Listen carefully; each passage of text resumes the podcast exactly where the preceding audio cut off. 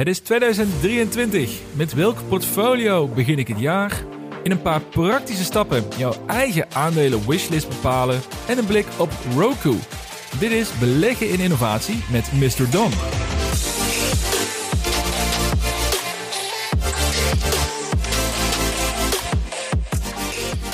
Nieuwe jaar, nieuwe kansen. Leuk dat je luistert naar deze podcast, waarin je wekelijks meegenomen wordt in het avontuur van een belegger in innovatie. Mijn naam is Jasper en uh, laat ik beginnen met de beste wensen aan iedereen. Hopelijk heb je een leuke jaarwisseling gehad, geen gestunt met vuurwerk en zit je ook vol energie voor het nieuwe jaar. Nou, voor mij persoonlijk heb ik er extra veel zin in, want ik heb iets te bewijzen dit jaar. Zoals veel beleggers ben ik drie jaar geleden begonnen met het kopen van mijn eerste aandeel, net voor de coronacrash. Dus dat was wel het voorteken van mijn eh, geweldige timingvermogen. En toen ik net begon met beleggen, had ik echt een schoolvoorbeeldportfolio van een uh, verstandige lange termijn belegger. Het was een combinatie van uh, brede indexfondsen, het was een selectie aan value-aandelen die dividend uitkeerden, zoals Shell, ABN AMRO, Hunter Douglas, beter bekend van de Luxaflex. Ik had zelfs een beetje goud en zilver. Ik denk dat Twan heel trots op mij zou zijn geweest. En ook een klein plukje aan groeiaandelen. Oftewel, de traditionele beleggingsleraar zou mij zeker een 9 plus hebben gegeven voor de diversiteit en de opbouw van mijn portfolio. En ik denk dat zelfs de meest trouwe luisteraars van deze podcast dit zal verbazen als ze nu horen hoe mijn, mijn eerste portfolio eruit zag. Maar uiteindelijk komt er een moment waarop je groot wordt en waarop je denkt: uh, ik ga mijn eigen weg kiezen en mijn eigen strategie bepalen. En persoonlijk vond ik technologie en innovatie ontzettend interessant. Ben ik ook geïnteresseerd in de psychologie van mensen. En dan met name qua gedrag en het begrijpen van bepaalde modellen, zoals uh, exponentiële groei bijvoorbeeld. En toen werd het voor mij eigenlijk al ontzettend snel duidelijk. Ik ga mij volledig focussen op innovatie.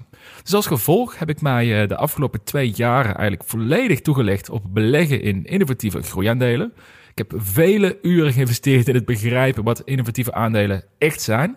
En ook hoe je ze herkent, hoe macro-economische ontwikkelingen impact maken op deze specifieke groep aandelen. En uiteraard ook hoe je een winnaar kan vinden in deze enorme berg aan aandelen, waar natuurlijk vooral heel veel mooie verhalen omheen hangen. Dus dat is best wel een, best wel een uitdaging. En al die uren zoeken heeft uiteindelijk geleid tot een rendement van minus 75 procent.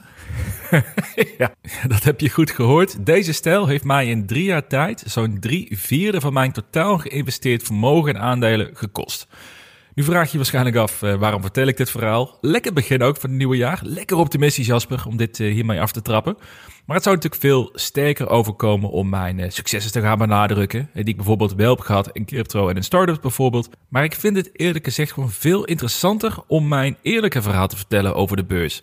Omdat ik denk dat dat veel leerzamer en ook veel authentieker is dan het zoveelste succesverhaal. Het afgelopen jaar was het Waterloo voor veel beleggers en voor veel contentmakers. Ik ken zelf ook een hoop mensen die zijn uh, gestopt met beleggen, omdat zij hun portfolio steeds verder zagen dalen. Ook zijn er een paar podcasters, YouTubers, Twitteraars afgehaakt, die waarschijnlijk ook niet meer de lol erin zagen om hiermee bezig te zijn. Dus als jij daarom nog steeds enthousiast bent over beleggen, en als je deze podcast luistert, dan is dat uh, overduidelijk het geval. Dan mag je zelf echt wel scharen onder een selecte groep. En ik denk dat als je dit hebt doorstaan, dat dit een, uh, zorgt dat je een goede kans maakt om op de lange termijn echt wel een succesvolle belegger te gaan zijn. Want het afgelopen jaar was natuurlijk echt niet standaard. Maar het is denk ik wel goed dat we dit hebben meegemaakt en dat we hiervan hebben kunnen leren. En juist die vibe, die wil ik graag vasthouden. En daarom staat deze podcast dit jaar in een teken van mijn uh, Zero to Hero avontuur. Nou, laten we hopen dat dat daadwerkelijk ook gaat, uh, gaat waargemaakt gaat worden. Het verhaal van een belegger die een, een fors verlies heeft geleid in de afgelopen jaren. En die jou nu wilt overtuigen of in ieder geval mee wilt nemen in wat nou de echte kracht is van beleggen in innovatie voor de langere termijn. Nou, daar heb ik een uh, ontzettend sterke overtuiging in. Ik zal zo meteen nog een keer vertellen ook waarom dat zo is. Want laten we eerlijk zijn, het afgelopen jaar was eigenlijk voor, uh, voor iedere belegger in groei en een tech-aandelen gewoon een, pittig jaar. En dat is helemaal niet erg. Dat hoort ook bij de flow van beleggen. Uh, het gaat een tijdje omhoog, gaat een tijdje omlaag. Het is allemaal niet zo spannend eigenlijk. En juist dit soort jaren, deze ervaring die wij nu hebben opgedaan in 2022 die gaan jou en die gaan mij helpen om uiteindelijk op lange termijn een uh, veel succesvoller belegger te zijn dan zonder deze ervaringen. Dus wat gaan we allemaal bespreken in deze eerste aflevering van het nieuwe jaar? Nou, het format wordt iets anders dan je normaal gesproken van mij gewend bent. Om het eh, Zero to Hero thema dit jaar iets meer uit te dragen, start ik afleveringen met een blik op mijn portfolio. Hoe ziet het rendement eruit? Eh, welke keuzes heb ik gemaakt? Welke afweging heb ik wel of niet gemaakt om uiteindelijk in een aandeel te investeren? Of juist niet te investeren? En ook welke ontwikkelingen vind ik het vermelden waard? Wat gaat ons allemaal helpen in onze reis om beter te worden in beleggen en innovatie? Dat is een beetje het, startpunt, de focus van deze podcast voor het komende jaar. Nou, in de titel van iedere aflevering kan je vanaf nu ook zien wat mijn rendement is van dit jaar. Dus dat maakt het nog wat makkelijker om zeg maar, de reis te volgen. Dus dat is het eerste deel waar we iedere week op terug gaan blikken. Het tweede segment van de aflevering is iets flexibeler. Het is mijn doel vooral om jou te vermaken en hopelijk iets kunnen leren van de ervaringen of fouten die ik gemaakt heb. Dus vandaag in de aflevering ga ik vertellen hoe mijn top 10 wishlist tot stand gekomen is. In de vorige aflevering heb ik mijn 10 favoriete aandelen voor 2023 heb ik toegelicht. Maar hoe is die lijst tot stand gekomen? En ik hoop dat dit jaar ook gaat helpen om zelf een wishlist samen te kunnen stellen. Want zoals afgelopen jaar is gebleken, is dat gewoon ontzettend waardevol om voor jezelf te doen. Want het, het zorgt er ook voor dat je niet afgeleid wordt door de dagelijkse koersbewegingen. En ook het bijhorende positieve of het negatieve sentiment om een bepaald aandeel heen. En in het derde en het afsluitende segment van iedere aflevering komt natuurlijk weer Dons Radar aan bod. Het is een snelle blik op één innovatief groeiaandeel die jou allicht enthousiasmeert om daar verder onderzoek naar te gaan doen. En deze week is dat het aandeel Roku, een uh, populair streamingapparaat, streamingdienst, die behoort tot uh, de snelst groeiende merken onder Gen Z's. Dus dat zou nog wel eens een interessant bedrijf kunnen zijn voor de komende jaren. Dus een lichte aanpassing in het bekende format, iets meer gericht op het uh, persoonlijke verhaal. En mocht je nou eens leuk vinden om juist meer bredere onderwerpen besproken te zien worden, meer op de actualiteit, dan kun je luisteren naar de nieuwe podcast die ik samen met Twan lanceer, genaamd De Lange Termijn, die vanaf 5 januari wekelijks op donderdag een nieuwe aflevering voor wordt gepubliceerd. En daarin hoor je het verhaal van twee doodgewone beleggers die echt twee totaal verschillende portfolio's hebben.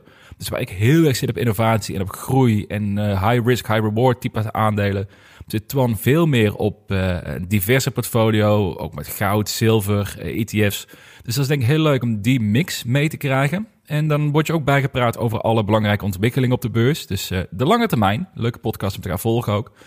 Maar één ding die natuurlijk wel herkenbaar is voor iedereen die deze podcast langer volgt, dat is de disclaimer. Want deze podcast is puur entertainment en geen financieel advies. Doe altijd je eigen onderzoek en beleg alleen met geld dat je kunt missen. Nou, laten we beginnen met het, uh, het persoonlijke onderdeel van deze aflevering. De Zero to Hero deel van, uh, van de podcast. Hoe verloopt het avontuur dit jaar? Nou, dat is makkelijk, want uh, deze week begint pas het nieuwe jaar. Dus we beginnen logischerwijs op 0% dit jaar. Dus laat ik daarom deze eerste aflevering benutten om het nulpunt te bepalen voor 2023. Dus hoe ziet het portfolio eruit? Uh, wat verwacht ik ervan in de komende jaar? En sowieso is het natuurlijk interessant om even uit te zoomen en te kijken wat ons als beleggers en innovatie te wachten staat in 2023. Nou, allereerst een blik op het portfolio. Ik weet dat de vaste luisteraar kan het lijstje waarschijnlijk dromen inmiddels. Maar toch goed denk ik om even een nieuwe jaar, nieuwe kans, nieuwe luisteraars... om nog eventjes te, te verklaren hoe dat portfolio eruit ziet. We starten dit jaar met, uh, met vijf aandelen. Mijn grootste positie is de elektrische voertuigen startup Canoe... met zo'n 42% van het portfolio... Daarna komt uh, de 3D-printing innovator Desktop Metal met zo'n 31% allocatie. Dat zijn mijn twee uh, grootste overtuigingen in het portfolio. De derde positie is Coinbase met zo'n 13%. is onderdeel van mijn overtuiging in crypto als een essentieel onderdeel van de nieuwe digitale economie die eraan gaat komen. En afsluitend heb ik nog twee relatief nieuwe posities. Nog iets speculatiever dan de vorige drie aandelen. Namelijk AST Space Mobile en Origin Materials. Voor beide zo'n 7% van het portfolio. Nou, naast aandelen heb ik ook investeringen in startups en in crypto. En voor crypto eigenlijk met name in Polygon of alleen in Polygon.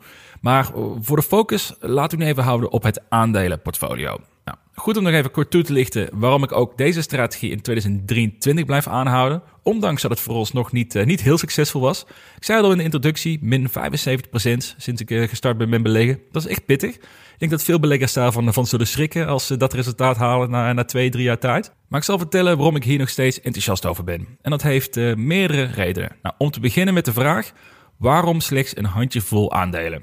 Er leeft bij beleggers vaak de perceptie dat de diversiteit van je portfolio, oftewel het hebben van veel verschillende aandelen in allerlei verschillende sectoren, dat dat per definitie een goede strategie is. En ik heb hier al een tijdje geleden heel kritisch naar gekeken, want het klinkt heel logisch, maar is dat ook zo? En er blijkt wel wat nuance aan te zitten. Sowieso blijkt dat bij een portfolio van meer dan 20 aandelen dat je prestaties praktisch overeenkomen met simpelweg het kopen van een brede index, zoals de S&P of de Nasdaq. Dus als je meer dan 20 aandelen hebt, kun je net zo goed kiezen voor, uh, voor een ETF en dan ben je er ook klaar mee. eh, haal je waarschijnlijk dezelfde resultaten mee. Dus dat uh, maakt jezelf heel makkelijk in het nieuwe jaar. En de reden daarvoor is dat het er meer dan 20 aandelen zorgt ervoor dat je portfolio simpelweg te breed wordt om de markt te kunnen outperformen. Je komt er simpelweg niet aan onderuit dat je uh, je hoogste overtuigingen worden vergezeld met aandelen waar je veel minder overtuigingen hebt. Maar een logische vraag, heel rationeel. Waarom zou je geld investeren in jouw 25ste beste idee, terwijl je ook geld kan investeren in jouw eerste drie beste ideeën? Het is niet dat er een bepaalde cap op zit dat je maar max x bedrag mag investeren in een aandeel. Dus dat is niet echt te verklaren, behalve dan misschien het gevoel van veiligheid, wat diversiteit zou moeten brengen. Het gevoel dat als een aandeel daalt, dat je nog een heleboel hebt die dat kunnen compenseren. Nou, dat blijkt, in praktijk blijkt dat uh, niet zo te werken. Dat wordt bevestigd door een onderzoek van Harvard zelfs. Daaruit blijkt uit cijfers van 1983 tot 2018 dat zodra beleggers meer dan 20 aandelen in een portfolio houden, dat is echt eh, de gouden regel, dat dit zelfs een negatieve impact maakt op hun rendement. Het scheelde gemiddeld 2,8 tot 4,5% per jaar rendement, omdat beleggers dachten dat ze een breed portfolio moesten hebben. Dus ze stopten aandelen in hun uh, nou, 21ste tot de 50ste keuze op de lijst van beste ideeën. Terwijl als ze zich hadden gehouden aan hun 20 beste ideeën, dan uh, hadden ze dus een veel hoger rendement gehaald. Dus het idee dat diversiteit per definitie veiliger is en meer oplevert, is eigenlijk debunked. Het klopt niet. Dus er valt echt wel iets voor te zeggen, onderbouwd ook om te kiezen voor maximaal 20 aandelen. 20 individuele aandelen heb ik het dan over. En anders kun je net zo goed eens gaan voor een ETF of een, uh, een indexfonds. En daarbij natuurlijk, het is onmogelijk ook om meer dan 20 aandelen, 20 bedrijven intensief te volgen. Dus als je meer zekerheid wil, kies dan sowieso voor een indexfonds of een ETF in plaats van individuele aandelen. Maar als je wilt beleggen in innovatieve individuele aandelen, dan is 20 echt de max. Nou, voor mij persoonlijk maakt dit nog iets strakker, dus namelijk 10 aandelen. En dat is mijn doelstelling voor het komende jaar. Het portfolio uitbreiden van 5 naar 10. Geeft iets meer stabiliteit, terwijl het portfolio klein genoeg blijft om iedere investering ook goed te blijven volgen. Nou, dat is de reden voor uh, mijn geconcentreerde portfolio. Dat is mijn uh, rationale daarachter. Dan de reden om specifiek te beleggen in innovatie. Uh, kort samengevat, want ik heb hierover al eens uitgebreid gesproken in de aflevering van 25 september vorig jaar. Dus aanrader om die terug te luisteren als je hier meer over wil weten waarom ik zo enthousiast ben over beleggen in innovatie. Maar er zijn drie redenen voor waarom ik geloof in deze stijl. Met name dus voor de particuliere belegger, de, de jij en ik belegger. allereerst onderschatten mensen de impact van innovatie op de langere termijn. Slechts één op de vier mensen heeft een mindset dat ze de toekomst kunnen inbeelden zonder dat ze daar nu al bewijs voor nodig hebben. Nou, dat is wetenschappelijk aangetoond, ook als onderdeel vaak van persoonlijkheidsprofielen. Dus dat is iets wat, wat speelt, wat gewoon een, een, een, een feitelijk onderbouwd is. Tweede reden is dat men het concept van exponentiële groei niet kan begrijpen. We zijn heel goed in stapsgewijze rekensommen. 1 eh, plus 2 plus 3 is 6 bijvoorbeeld. Maar het eh, berekenen van 1 maal anderhalf, maal anderhalf, maal anderhalf, dat vinden we veel lastiger om daar snel een gevoel bij te krijgen. Dus veel mensen onderschatten daarom ook snel hoe bijvoorbeeld omzet kan groeien bij structureel hoge groeipercentages. Dan denk ze, dat gaat veel sneller dan men kan inschatten op dat moment. Dus dat is ook een heel interessante, de tweede reden. De derde reden is dat veel beleggers, maar ook institutionele beleggers, liefst wegblijven van innovatieve aandelen, omdat het veel volatieler is dan de gemiddeld aandeel op de beurs. We hebben het afgelopen jaar gemerkt dat aandelen in deze groep soms wel 60 tot 90 procent kunnen dalen in één jaar tijd. Het is wel een extreem jaar geweest. Maar ze kunnen dus ook in één jaar tijd 100% of meer stijgen. Dat hebben we gezien uh, na de correctie of na het herstel na de corona-correctie bijvoorbeeld. Hè, toen de beurs helemaal door het dak ging in een, uh, in een jaar, anderhalf jaar tijd. En ook bepaalde aandelen gewoon tien keer over de kop zijn gegaan in een periode van twee jaar. Dus het zou kunnen, met dit soort aandelen gaat het in ieder geval veel sneller dan bij de meer traditionele aandelen. Dat maakt wel ervoor, omdat dus die koersen zo hard kunnen stijgen dan wel dalen, dat het een hele lastige groep is aan aandelen om vast te houden. En zeker als het om serieus geld gaat. Want je hebt echt een stevige maag nodig om deze strategie te kunnen spelen. Maar door deze drie redenen geloof ik er sterk in. Maar besef ik ook dat je een soort bepaald soort belegger moet zijn om deze strategie wel echt eh, te kunnen benutten. dus als je je zorgen gaat maken als je portfolio meer dan 40% daalt in een jaar, dan is het waarschijnlijk iets te spannend voor je. En dat is helemaal niet erg. Je komt er liever nu achter dan een moment dat het te laat is. En dat wetende, dat zo'n koers flink kan gaan dalen, maakt het ook voor mij veel minder spannend om hiermee door te gaan, ondanks het 75% verlies van het aandelenportfolio in de afgelopen jaren. Het klinkt gek, het klinkt heel rationeel, maar het hoort er een beetje bij. Dus dat is eigenlijk de mindset die je wel moet hebben als je in dit soort aandelen investeert. En dan kun je uiteindelijk ook fingers crossed, daar de vruchten van gaan plukken. Nou, hiermee heb je iets meer context over mijn portfolio, en mijn strategie en redenatie erachter. Laten we eens kijken wat we nou voor 2023 mogen verwachten, zonder ons te laten verleiden tot te veel voorspellingen. Want laten we eerlijk zijn, niemand weet hoe de markt zich gaat bewegen op de middellange termijn. We doen allemaal ons best. Soms doen we een, een goed gokje, maar over de hele linie is het grotendeels onvoorspelbaar. Er kunnen gewoon zoveel dingen gebeuren waar wij nu nog geen weet van hebben. Dat heeft helemaal geen zin om daarover te veel te speculeren. Maar het is wel interessant om naar een paar datapunten te kijken. Maar vooral ook om te beseffen, wat kan er gebeuren en hoe staat het eigenlijk ervoor? Hoe staan de bedrijven ervoor? En als conclusie die jaren uit kan trekken, ja, wordt 2023 wordt dat dan net zo'n pijnlijk jaar als 2022 eh, voor beleggers in innovatie? Of kunnen we zeggen dat er langzaam licht aan het einde van de tunnel is? Nou, in essentie zijn er eh, drie dingen die interessant zijn om te volgen. Dat is het rentebeleid van de Fed, even uitgaande dat je voornamelijk in Amerikaanse aandelen zit, en de impact van hun beleid op de inflatiecijfers. Het tweede punt is de snelheid en de investeringen in grote innovaties. En het derde punt, dat zijn de relatieve waarderingen van deze groep aandelen. Nou, voor de korte termijn zal het rentebeleid de meeste impact maken op de koersen. Voor de mid-lange termijn kijk ik liever naar de ontwikkelingen van de bedrijven en de technologieën zelf en het kopen van aandelen terwijl ze aantrekkelijk zijn gewaardeerd. Dus als we kijken naar de Fed, dat valt mij op dat er steeds meer weerstand komt tegen hun best wel agressieve rentebeleid. Er zijn signalen dat de inflatiecijfers dalen. Er zijn zelfs signalen die suggereren dat we inmiddels in een periode zitten van deflatie. Waar analisten mee in de maag zitten, is dat de Fed met name kijkt naar indicatoren waar een vertraging op de lijn zit. Zoals werkeloosheidscijfers, eh, consumentenprijsindex. Dat zijn cijfers op basis van het verleden, die nu pas net naar boven komen, die nu berekend zijn. Maar niet cijfers op basis van het heden of de toekomstige verwachtingen. En er lijkt steeds meer vertrouwen te komen in een Fed die zal gaan moeten pivoteren. Oftewel hun rentebeleid zal gaan moeten versoepelen, omdat het en simpelweg niet nodig is, maar daarmee ook de economie meer kan schaden dat het probleem kan gaan oplossen met hun beleid. En als dat het geval gaat zijn in 2023, en dan is een groot vraagteken, we zijn nu echt aan het speculeren, dan zal dit wel meteen een flinke impact gaan maken op groeiaandelen. En de reden daarvoor is dat dit nou specifieke aandelen zijn die het traditioneel gezien goed doen als er meer geld in de markt zit. En dat geld relatief goedkoop te lenen valt, want dat wordt allemaal geïnvesteerd in een agressieve groeistrategie. Dat is waar deze bedrijven hun, toekomstperspectief vandaan halen. Dus dat zou een scenario kunnen zijn in 2023, waardoor beleggen en innovatie een groeispurt krijgt. Dat is meer de, laat zeggen, de korte termijn, maar moeilijk om dat te peilen. Je weet gewoon niet wat er gaat gebeuren met de Fed. Als we kijken naar de innovaties zelf en de groei van de bedrijven, dan zien we echt een enorme innovatiekracht in de afgelopen jaren. Een paar technologieën zijn tegelijkertijd echt in rap tempo volwassener geworden.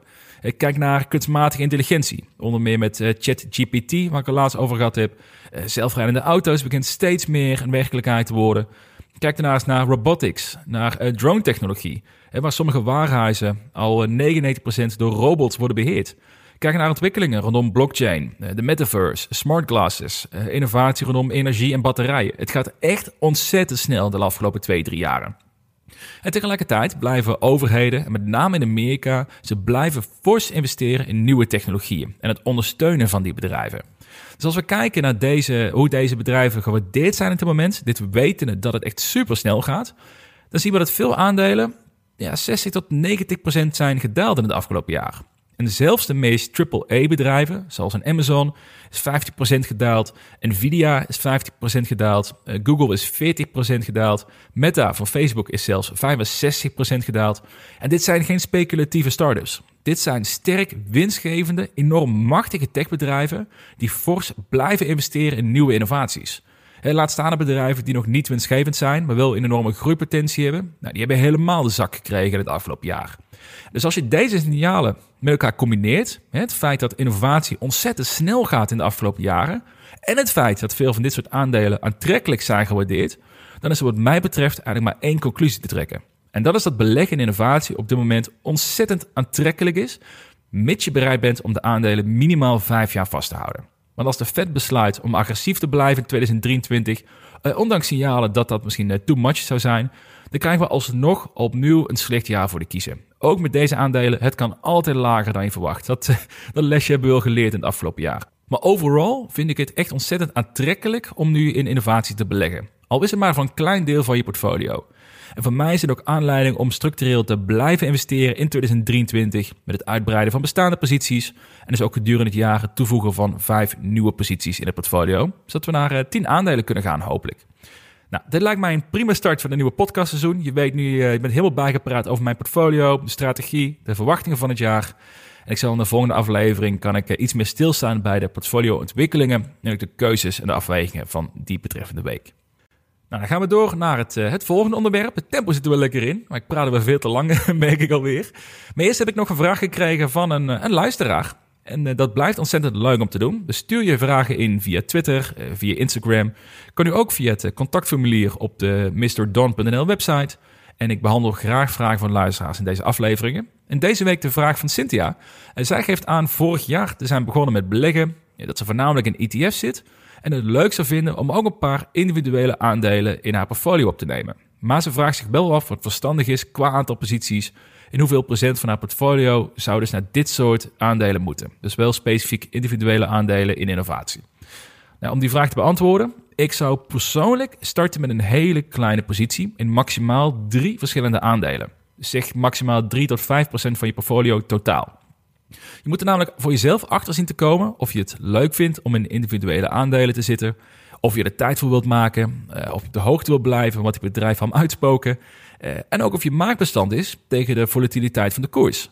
Of je nu 100 of 10.000 euro erin hebt zitten. In beide gevallen zul je gaan merken wat een koersdaling van 60% met je gaat doen.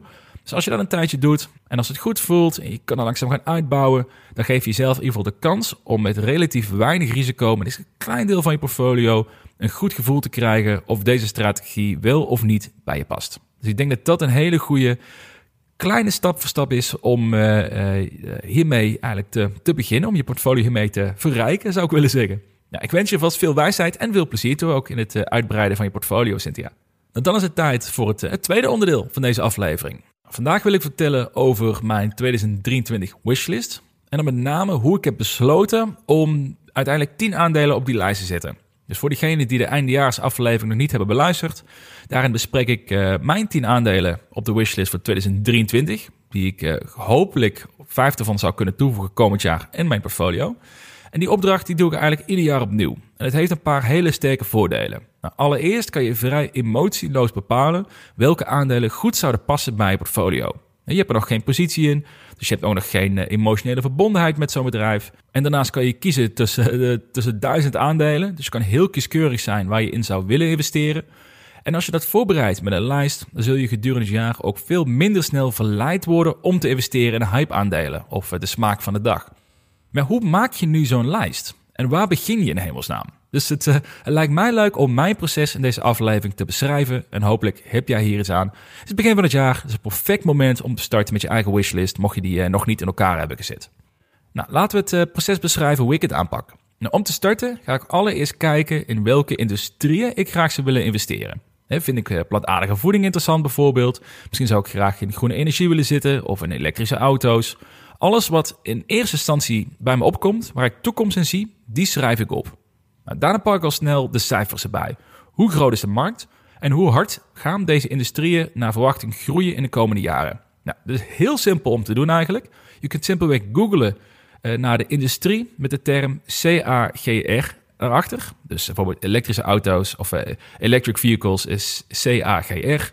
Dat staat voor uh, Compound Annual Growth Rate. Ik krijg dan meteen allerlei resultaten van marktonderzoeken die berekend hebben hoe groot de markt is en ook de jaarlijks verwachte gemiddelde groei in de komende tijd. Nou, dat is een belangrijke stap, omdat we namelijk een goede balans willen houden tussen innovaties waar wij gevoelsmatig de potentie van zien, maar ook de cijfers willen hebben die dat onderbouwen. En het voordeel van plantaardige voeding kwam ik al vrij snel tot de conclusie dat de markt en de groei simpelweg te klein is om in te investeren. Dus die aandelen, die kon ik meteen schrappen van mijn lijst. Dat is iets waar ik de komende, nou, laten we zeggen de komende twee jaar sowieso weinig heil in zie om daar mijn, mijn geld in te investeren. Maar er zullen ook industrieën op staan die wel een behoorlijke groeipotentie blijken te hebben. Dus stel dat je een paar van zo'n industrie hebt gevonden waar je enthousiast over bent. Misschien goed als context, ik probeer zelf altijd te kijken naar industrie die nou, minimaal 20%, liefst 25% of meer per jaar groeien. En die al een redelijk groot hebben. Dus vaak zeg maar 400, 500 uh, miljard al groot zijn en de omzet die ze maken wereldwijd. Dat is voor mij een goed startpunt om te bepalen waar echte kansen liggen voor de komende jaren. Maar ook dat is natuurlijk wel strikt persoonlijk. Het kan ook zijn dat jij misschien liever in nog wat kleinere industrie zit, nog iets meer in het voortraject. Dus uh, dat is iets waar je zelf een gevoel bij opbouwt als je dit vaker doet. Dan heb je dus een aantal industrie gevonden waar je enthousiast over bent. Nou, laten we zeggen dat je veel verwacht van kunstmatige intelligentie in de komende jaren. Normaal gesproken zou ik dan gewoon gaan googlen. Ik zoek dan een best AI stocks bijvoorbeeld. Super simpel. En dan zul je heel snel zul je daar eh, bekende bedrijven in vinden. Je komt op, een paar websites terecht die uh, aandelen beschrijven. Nou, meestal zul je zien dat je een paar bedrijven daarvan, die zul je, die zul je kennen. Ja, dan kom je heel snel bij de Google, de Amazons kom je uit. Maar soms zitten er ook een paar bedrijven bij die onder de radar vliegen. Maar ik heb nog eens veel mooiers. Met de technologie van tegenwoordig heb ik een, nog een handigere manier gevonden. En dat is om AI zelf het werk te laten doen via ChatGPT. Dus ik ga nu naar openai.com slash chat. En ik vraag dan de chatbot: geef mij 10 beursgenoteerde bedrijven die zich sterk richten op kunstmatige intelligentie. En zo krijg je meteen een lijst van 10 bedrijven die op de beurs genoteerd zijn, die passen bij de beschrijving. Dus in dit geval kreeg ik een, nou, de bekende, Google en Microsoft bijvoorbeeld. Maar er werd ook gesuggereerd naar een Tencent, een Baidu of een Salesforce. En als ik nog meer wil hebben, zeg ik gewoon uh, chatbot, geef nog 10 suggesties. En zo bouw je heel snel, bouw je echt een shortlist bouw je op aan bedrijven in die specifieke industrie. Super simpel, ontzettend makkelijk. Uh, de chatbot is echt geniaal, dus ik gebruik dat voor al die dingen. En ik doe dat dan voor iedere industrie die ik interessant vind. En daarmee kies ik aandelen die mij op het eerste oog aanspreken en die zet ik op een longlist. Dus heb je op die manier, stel dat jij uh, nou, pak een beetje zes of tien industrie hebt gevonden waar jij graag eens willen investeren. Je haalt ze allemaal door ChatGPT en je haalt er tien aandelen uit per industrie. Nou heb je binnen een half uur heb je een lijst van, wat zal het zijn, 60 tot 100 aandelen heb je liggen. Nou, die zou je misschien niet inkorten. Er zullen bedrijven bij zijn waar je misschien geen goed gevoel bij hebt. Of die niet in jouw strategie passen. Nou, die haal je eruit. Dus heb je binnen een, een uur tijd, heb je denk ik zo een lijst met 50 aandelen liggen. Die op het eerste oog interessant zijn voor je. Nou, dat is natuurlijk uh, ontzettend interessant. Heel snel voor elkaar te krijgen. En dat is uh, gewoon een heel goed en simpel startpunt. Al moet ik wel zeggen dat ik teleurgezet was dat ChatGPT niet Canoe op de lijst zette van 10 beursgenoteerde bedrijven in elektrische auto's. Dus het ouderwets googelen naar bedrijven kan ook zeker nog een goede aanvulling zijn als je toch mee bezig bent. Gewoon een, het is toch je voortraject. Je maakt je eerste selectie op deze op basis van deze input. Dus um, er steken gerust wat tijd in. Alright, dus dan heb je een lange list heb je klaar. Nou, voordat we verder in de cijfers duiken, wil je eerst voor jezelf duidelijk hebben nog als stap 2 wat voor type aandelen zou je graag willen bezitten? Wat vind je belangrijk? Wil je investeren in bedrijven die al winstgevend zijn? Of kies je voor aandelen die juist heel sterk alles herinvesteren in hun groei? Wil je misschien aandelen die met name voor zijn omzet maken? Of wil je aandelen die een hoge free cashflow hebben? Misschien vind je wel interessant dat ze een eh, dividend uitkeren. Nou, alles wat jij belangrijk vindt aan een aandeel, schrijf je op. Ook dat weer Stap 2 is, om, dit gaat je weer helpen om het volgende stap weer een heel stuk makkelijker te maken. Dus je schrijft op wat jij belangrijk vindt in een aandeel. En mijn persoonlijke strategie voor 2023 richt met name op bedrijven met een hoge free cashflow. Want ik heb graag eh, bedrijven die flexibel kunnen schakelen tussen investeren en hun groei op het verhogen van hun winstgevendheid. Dan kunnen ze meebewegen met de markt eigenlijk. Eh, ik wil ook bedrijven die een forse omzetgroei laten zien. En bedrijven waarvan in ieder geval duidelijk is dat zij pad zitten naar winstgevendheid. Ze hoeven nog niet uh, flinke earnings binnen te trekken, maar het moet wel duidelijk zijn dat het eraan zit te komen in, uh, in afzienbare tijd. Dus bijvoorbeeld, als ik zie dat een bedrijf ieder kwartaal het verlies verder afneemt, zonder afbreuk te doen aan een omzetgroei, en ze hebben flinke free cashflow, zou voor mij een interessant aandeel kunnen zijn om me verder te onderzoeken. Maar dat is voor mij persoonlijk. Ligt ook aan je huidige portfolio. Ik heb genoeg eh, speculatieve aandelen. Dus ik heb nu iets meer focus op solide groeiendelen. Maar het kan best zijn dat jij misschien mail wilt fixen op die, uh, die enorme kanshebbers. Die kleine aandelen die nog een hele groei voor zich hebben. Dan heb je iets andere metrics waar je naar wilt kijken. Dus dan heb je een longlist van uh, hopelijk zo'n 50 aandelen. Je bepaalt waar je je aandelen op gaat beoordelen. En dan heb ik nog een hele praktische tip om dit allemaal te verwerken in een overzicht. Ik gebruik namelijk de website seekingalpha.com. Ik zal die ook in de show notes zetten. Dit is een gratis site waar je zelf een portfolio kan aanmaken. En die kun je filteren op allerlei belangrijke metrics. Dus zowel de cijfers rondom eh, de waardering, eh, maar ook die groeicijfers, momentum, winstgevendheid. Oftewel alles wat jij nodig hebt om een goed inzicht te krijgen in jouw longlist. En dan is het eigenlijk heel simpel. Je gaat de lijst afwerken op basis van de dingen die jij belangrijk vindt. Dus dan kun je filteren op omzetgroei. Eh, je kun je bijvoorbeeld zien op de lijst van welke aandelen hebben die minimale groei die jij graag wilt zien. Nou, die kun je weer eruit halen.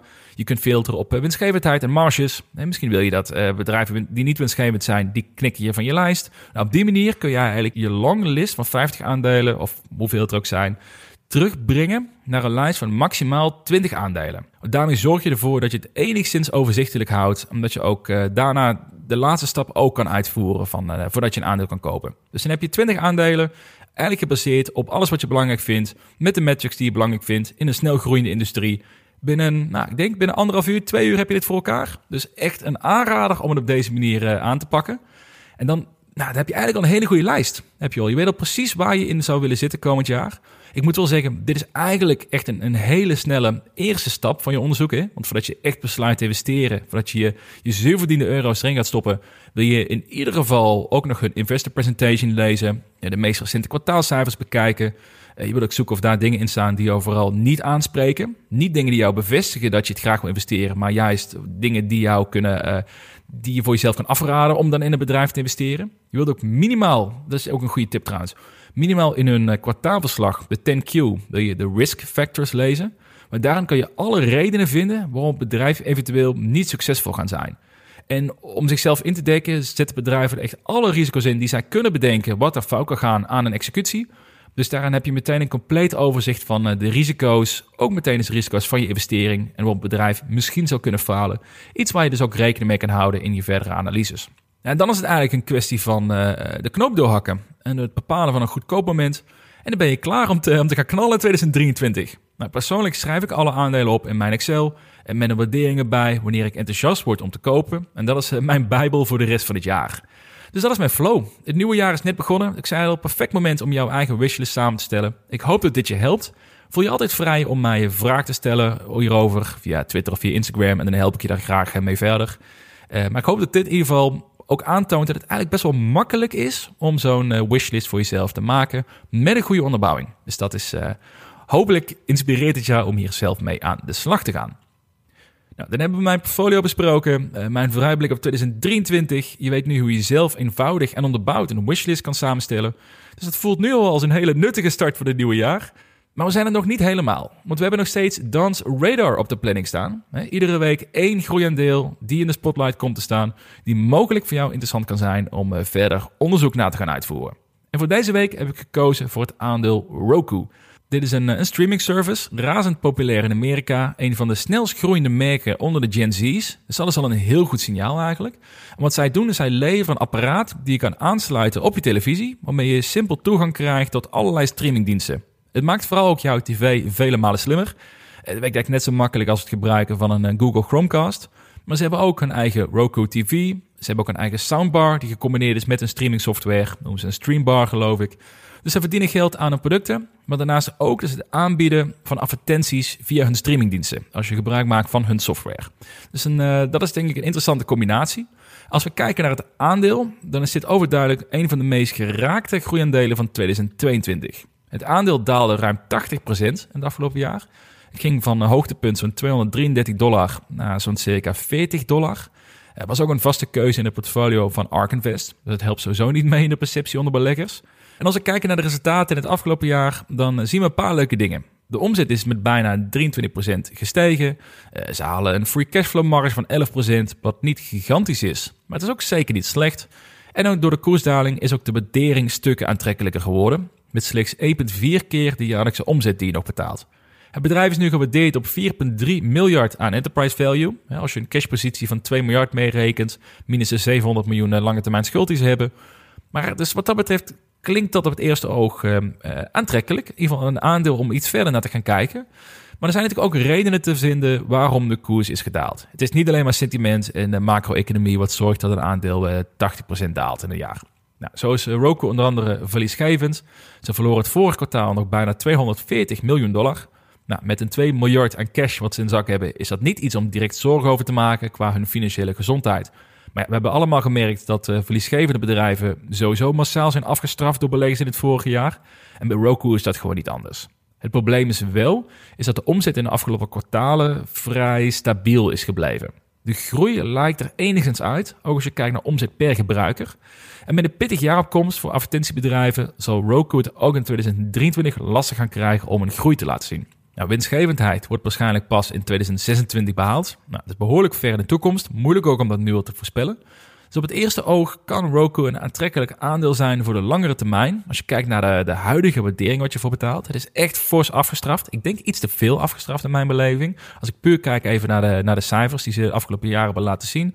De industrie groeit. Uh, Roku is het snelst groeiende merk onder Gen Z's. Uh, Smart TV en Connected TV is ook de toekomst van het mediatype. Maar tegelijkertijd is er ook niet echt haast om een positie te openen. 2023 zou opnieuw pittig kunnen worden voor Roku. Winstgevendheid duurt nog een hele tijd. Dus als je geïnteresseerd bent geraakt in Roku, dan zou ik het aandeel beschouwen om iets om zeg maar, heel langzaam en geleidelijk een positie in op te bouwen. Maar dan wel minimaal een horizon op 2026. En dan zou het misschien uiteindelijk een goede investering kunnen blijken. Maar daarvoor heb je zelf wel wat, uh, wat meer onderzoek vanuit jezelf nodig om daar uh, een knoop over dood te kunnen hakken. Maar misschien wel een interessant aandeel. Wie weet, wie zou het zeggen. Dus uh, ik ben benieuwd wat je ervan vindt. Dit was het alweer, de eerste aflevering van het nieuwe jaar. Nou, voor de vaste luisteraars misschien hier en daar een herhaling, maar het leek me wel prettig om het nieuwe seizoen, het nieuwe jaar te starten met een, een opsomming tot dusver. Nog even de portfolio en strategie te benadrukken. Ook voor de luisteraars die recent pas de podcast zijn begonnen te volgen. Dus dan hebben zij ook meteen een mooie aftrap voor het nieuwe jaar. Je doet mij een groot plezier om deze podcast te delen aan vrienden die ook interesse hebben in beleggen. En natuurlijk met name beleggen in innovatieve groeiaandelen. Hou ook mijn, mijn nieuwe podcast in de gaten. De lange termijn per 5 januari de eerste aflevering samen met Twan. Dus ook een hele leuke om te volgen denk ik. En dan zou ik zeggen bedankt voor het luisteren en op naar een mooi 2023.